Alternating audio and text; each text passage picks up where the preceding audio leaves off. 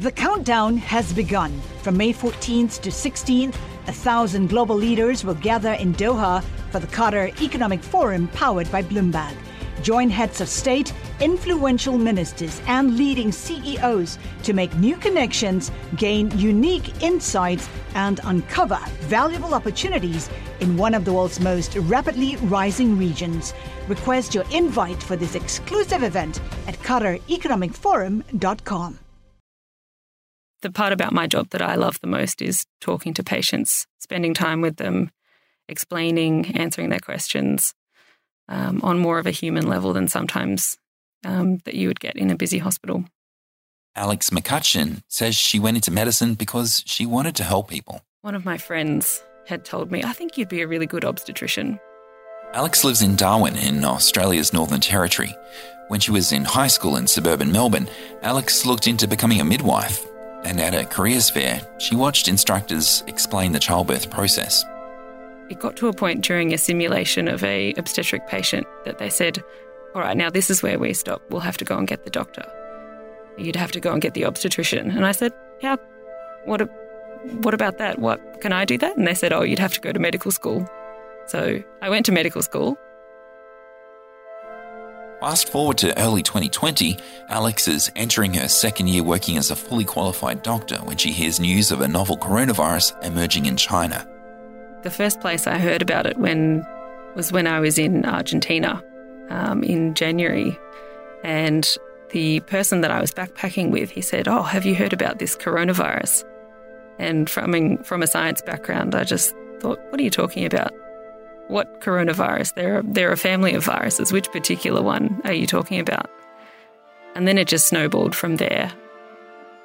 Patients are already coming to the Metropolitan Hospital with the disease by the time Alex gets back to Melbourne. Because you'd see young patients come in who were COVID positive, and you can't help but think this could be me, or this could be a friend of mine, or this could be a family member. Um, so it was it was a scary time to work. A few months later, cases are escalating, and Alex is working on a general medical ward when she starts feeling off. I was doing a run of seven nights in a row, and I was on my seventh night, and it was about 2 a.m. And I was walking around the wards thinking, oh, I'm a bit short of breath. I shouldn't be. I'm 27. My heart rate didn't drop below 100, so I thought maybe something's up here. And I'd been treating a lot of positive patients throughout the week. Um, and towards the end of the shift, I got really sore all over my body. I couldn't really ignore those symptoms. So I went straight away to go and get tested the test comes back positive, so Alex goes to a hotel. Australia uses hotels as quarantine centres to try to prevent the coronavirus spreading in the community. About a week into her infection, Alex gets a runny nose and cough, and then a few days later, she completely loses her sense of smell and taste. I remember having a green curry delivered to my hotel quarantine, and I filmed myself putting my face right up against it, and I could not smell a single thing. I could taste that it was hot and I could taste that it had some texture. But beyond that, I could not taste a single thing. And I also put my head in a coffee bag and t- I smelt nothing. There's a lot of weird videos that came out of COVID quarantine. Alex is eventually cleared to leave quarantine, but her distorted sense of smell and taste persist. More than a year later, she's still suffering the consequences of catching COVID 19. It's unclear how long her symptoms will last, but Alex isn't alone in being plagued by the effects of the coronavirus long past her recovery from the initial stages of the illness. There haven't been any studies published yet estimating the global prevalence of patients like Alex, but at least 1 in 10 COVID patients have symptoms six months later. So the number of these so called long haulers could run well into the millions, if not tens of millions, worldwide. Once Alex loses her sense of smell, she knows exactly who to contact been a very, very fruitful friendship. And then obviously when I got the, the very sad news that Alex was diagnosed with COVID, she uh, Facebook messaged me. I think the message said, bit of fun news, I have COVID. you said, was, it'll be right. That's Dr. Leah Beauchamp. She's a neuroscientist who studies smell. Alex and Leah are best friends. They've known each other for more than a decade. Inside I was panicking. Um, and then I asked her if she could smell, and she said, "Well, I can't taste." And then I actually sent her an olfactory kit in the in the hotel because I work with those a lot, and I quantified her sense of smell, and she did, oh, abysmally. I spoke with Leah and Alex at the same time in a studio at the University of Melbourne, where they both studied. Alex had returned for a short visit. This is the story of two friends, two doctors in fact, who were trying to understand one of the most common signs of COVID 19. The loss of the sense of smell or olfaction affects almost one in every two people who get the pandemic disease. Usually it resolves within a week or two, but for some, like Alex, smell and taste distortions persist, leaving an invisible illness that leads to a profound disruption to their daily life that affects their mood and relationships. But scientists are learning that its significance doesn't end there. This is also a story about living with a mysterious condition that may have a lasting impact on health. Evidence is emerging that COVID survivors like Alex could face even worse neurological issues later in life. I'm Jason Gale, a senior editor and chief biosecurity correspondent at Bloomberg News. From the Prognosis podcast, this is Breakthrough.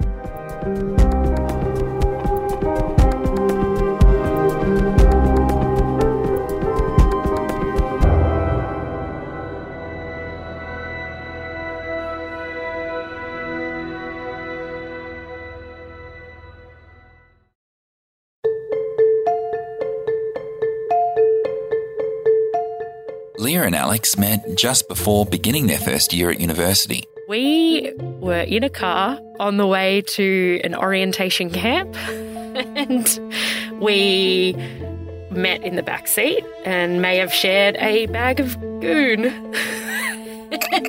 and we have been really good friends ever since. Best friends. Goon, listeners, is an Australianism that refers to wine that's sold in a plastic bag inside a cardboard box. After that, Leah and Alex stayed close throughout undergrad. And then Alex um, popped off to do postgraduate medicine, and I popped off to do postgraduate uh, biomedical science. We lived together during our postgraduate years. Our friendship um, is just a tipping balance between beer and science, really. Yeah. Leah now works at the University of Melbourne's Florey Institute of Neuroscience and Mental Health.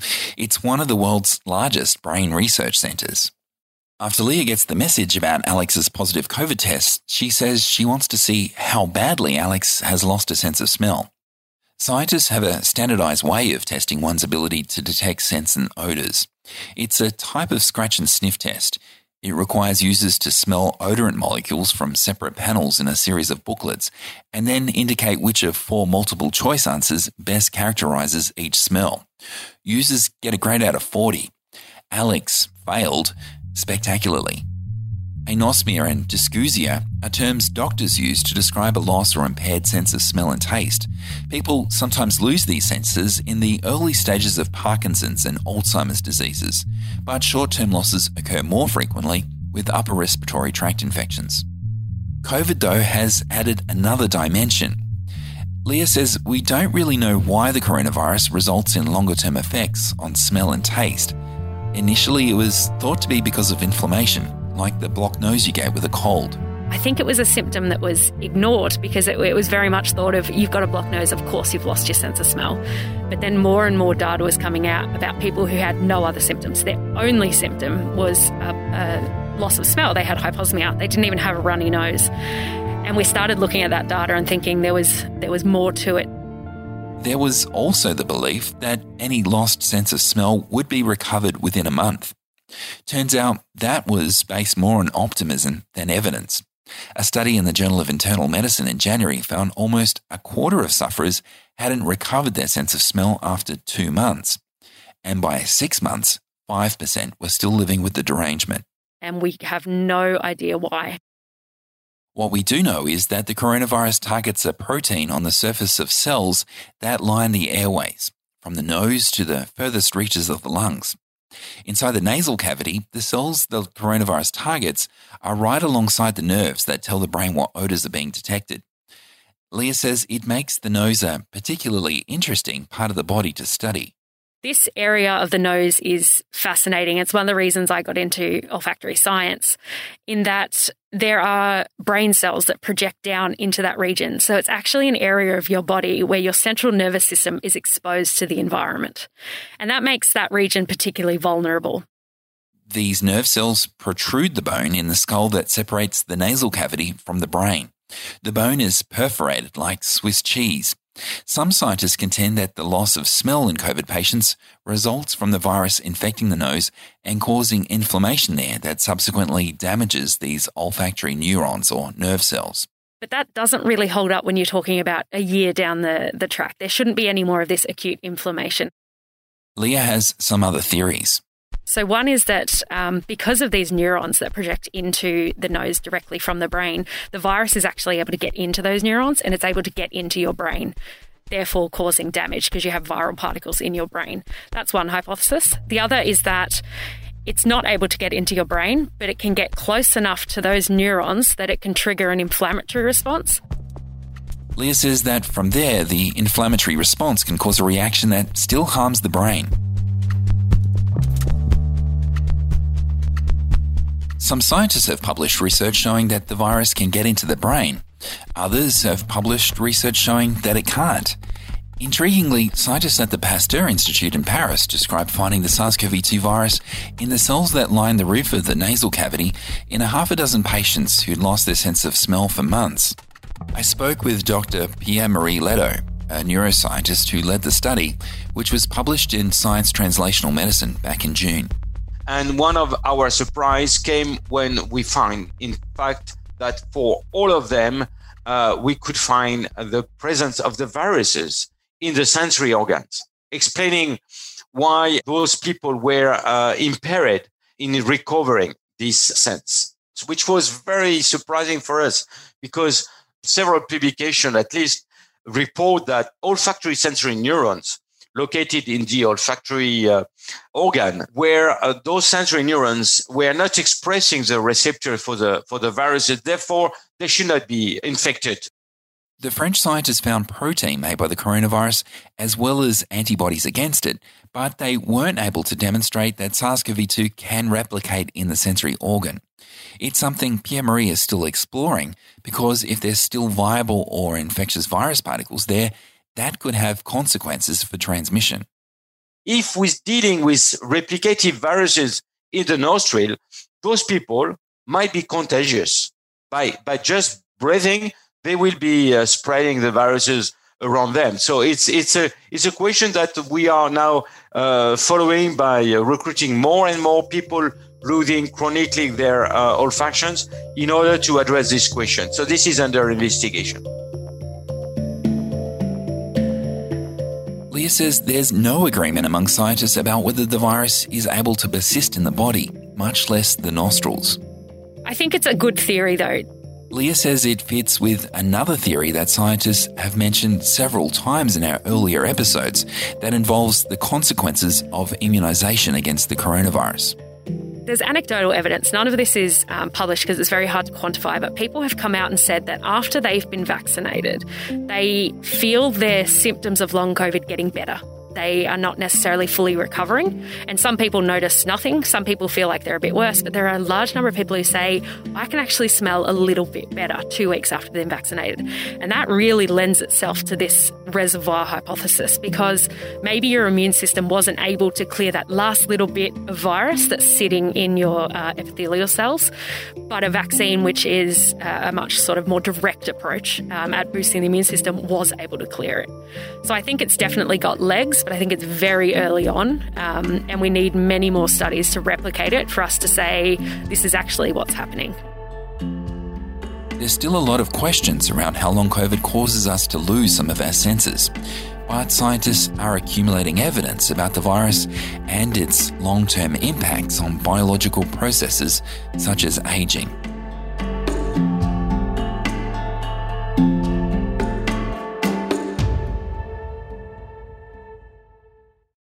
The countdown has begun. This May, a thousand global leaders will gather in Doha for the Qatar Economic Forum powered by Bloomberg, held in conjunction with our official partners, the Qatar Ministry of Commerce and Industry and Media City Qatar, and premier sponsor QNB. Join heads of state, influential ministers, and leading CEOs to make new connections and gain unique insights. Learn more at QatarEconomicForum.com. There's been a lot of research published documenting the ways in which the brain is damaged following a SARS CoV 2 infection. There's inflammation, blood clots, and hemorrhages, not to mention respiratory failure that can cut off oxygen supply. But another aspect of COVID has surprised researchers in recent months the loss of brain tissue.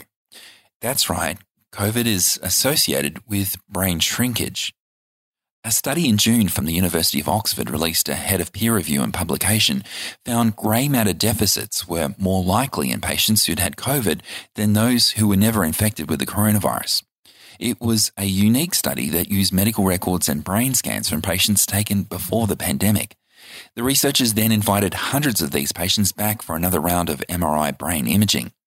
There were marked differences between those who'd been infected with COVID 19 and those who had not in terms of grey matter, which is made up of the cell bodies of neurons that process information in the brain. More interesting still, there was a loss of brain volume, even in COVID patients not sick enough to require hospitalization. The findings haven't been published in a scientific journal, but Leah says the study offers important insights into what might be going on inside the brains of long haulers.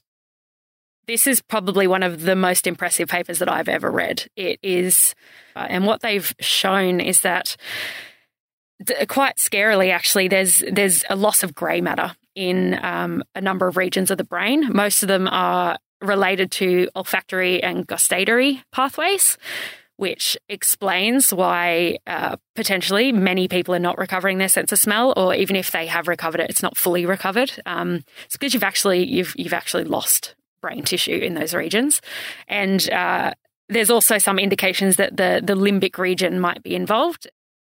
Leah says that the part of the brain that COVID appears to shrink affects mood regulation. This might explain why anxiety, depression, and brain fog are common symptoms of long COVID. We're seeing huge numbers of anxiety above and beyond what we would have expected in long COVID. But it's not just that COVID can affect mood.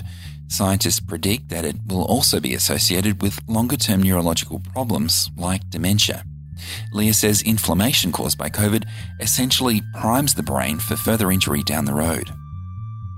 And once your brain is primed, if you get another hit later in life, like another severe virus, viral infection that gets into your brain, or you're exposed to a toxin, you're closer to the edge because your brain is primed and it's ready to overfire. And when it does that and the new inflammation takes hold, it's going to kill cells faster. So we're talking here about not COVID causing any of these diseases, but it's just an increased risk factor that we need to be aware of that a very large population of the world has now had. Leah says that because COVID affects so many different parts of the brain and its functions, like memory, it could predispose degenerative diseases such as Alzheimer's. She's particularly concerned about what this could mean for Parkinson's disease, too.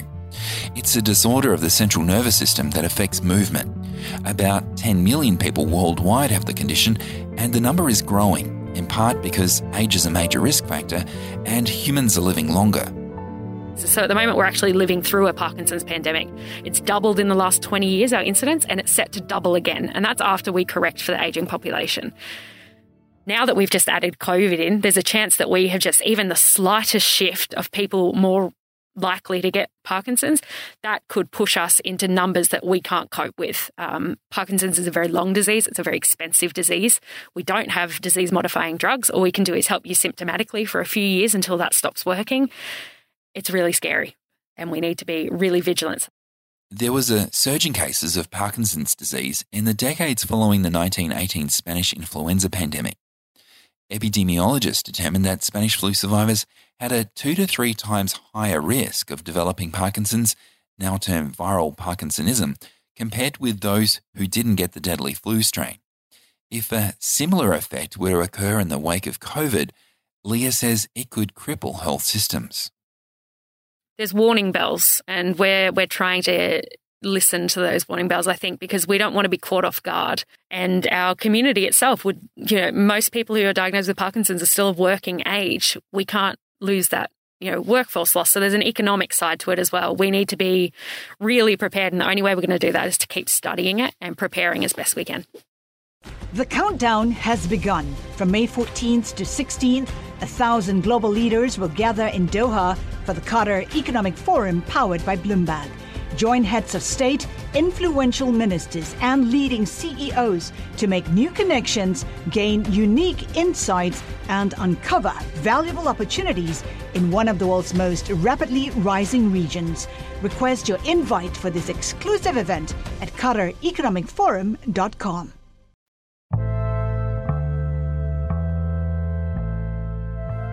As we sit in the studio in Melbourne, Leah and Alex sitting side by side, Alex knows that when Leah talks about the future risks around long COVID, she's talking about pretty frightening things that she could face one day. It's a bit hard to listen to. I have known Leah for a very long time, and she's been very frank and honest with me about the research and the places that this could go. That's why I think research like Leah's is so amazing that we can be putting money into finding the exact mechanisms behind how this happens. Why why does one person get more affected than another person? Are there things that they could have changed in their life? Are there lifestyle factors that could have been different that makes them less or more susceptible to a disease and to long-term COVID as well? Some of Alex's smell has come back, but she says it's not the same. It's quite sad not being able to smell and taste the things that you have loved before. I was previously quite into my beer and craft beer. I used to brew beer at home, and I now don't really like dark beer, which is it's maybe trivial to some people, but it's really sad to me. I don't like particular foods that I used to make. I make dumplings quite a lot with friends, and I can't eat them now because it tastes like COVID. I don't know how to describe what that taste is. It doesn't taste like anything that I've tasted pre COVID, but it reminds me of a particular time in my life, and it doesn't taste good. Alex says she's fortunate her loss of smell hasn't depressed her. I think I've had a lot of support from my friends and family about being able to talk about the ways that it's affected me. It it has certainly removed a lot of the pleasure in tasting food, and I don't get a lot out of fine dining experiences now that other people might find. But I'm also part of a Facebook community of people who have lost their smell and taste. And there are some really tragic stories of people not being able to smell their kids anymore and how much that upsets them and how they're now 16, 18 months down the track from their COVID diagnosis and they still don't get any enjoyment from tasting food. She's clearly concerned about the fact that long COVID might continue to affect her and that the full extent of her infection might not be revealed for decades. I think the respiratory symptoms may play out in the next 10 to 20 years. I don't have a scientific base for that prediction. I, I think that as a fit, healthy person that can still run 5Ks if I need to, I don't think my lungs have been that horribly scarred, but I would not rule out getting some kind of interstitial lung disease in my 30s or 40s or 50s, which is really scary. Interstitial lung disease is a pretty horrible condition that causes the development of fibrotic scar tissue. Eventually, the lungs become brittle and resemble honeycomb. In the US, there's already been a big jump in double lung transplants in COVID survivors because of this. I don't want to die prematurely. I don't want to have a chronic disease that leaves me on oxygen at home. That's not the future that I envisage for myself. But I, I also know that I'm very lucky in that I don't have a lot of other symptoms of long COVID. So I don't have the memory fog. I don't have the anxiety or depression. I don't have the crippling fatigue. I don't have the motor symptoms yet. So I also feel quite guilty when I talk about losing my sense of smell and taste because I know that so many other people, including my patients that I treated at the time, have it so much worse. Alex says her experience of COVID and its alarming consequences will at least help her be a better family doctor. I think it's it's scary to know that I might have a shortened lifespan potentially. I might have Alzheimer's early. I might develop Parkinson's. I might end up on oxygen. But I I can't change any of these things. I, all I can do is as a GP in the future I can look after patients who've had COVID. I can support them through that and just impress upon other people the seriousness of COVID and the importance of getting vaccinated. The legacy of COVID is still emerging, and we won't know the full extent of its economic and social impacts or the repercussions on health for decades. But the more we learn about the coronavirus and its after effects, the more it's showing to be an infection we should do whatever we can to avoid.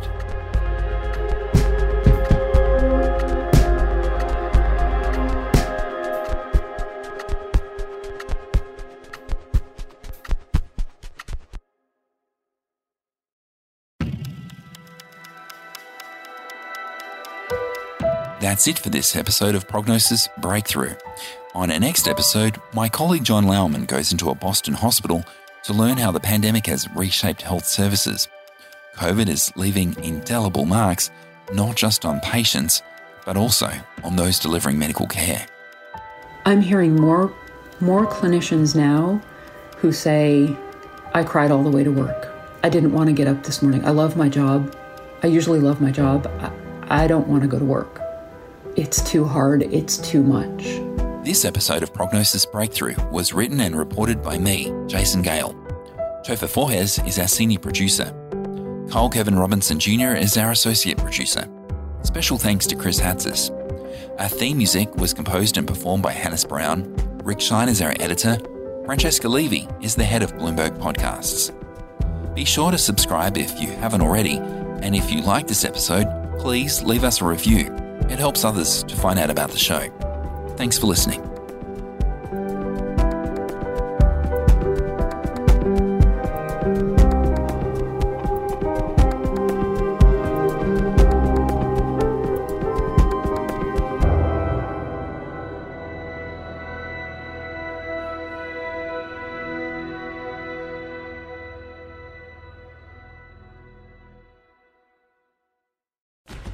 Countdown has begun. From May 14th to 16th, a thousand global leaders will gather in Doha for the Qatar Economic Forum powered by Bloomberg. Join heads of state, influential ministers, and leading CEOs to make new connections, gain unique insights, and uncover valuable opportunities in one of the world's most rapidly rising regions. Request your invite for this exclusive event at QatarEconomicForum.com.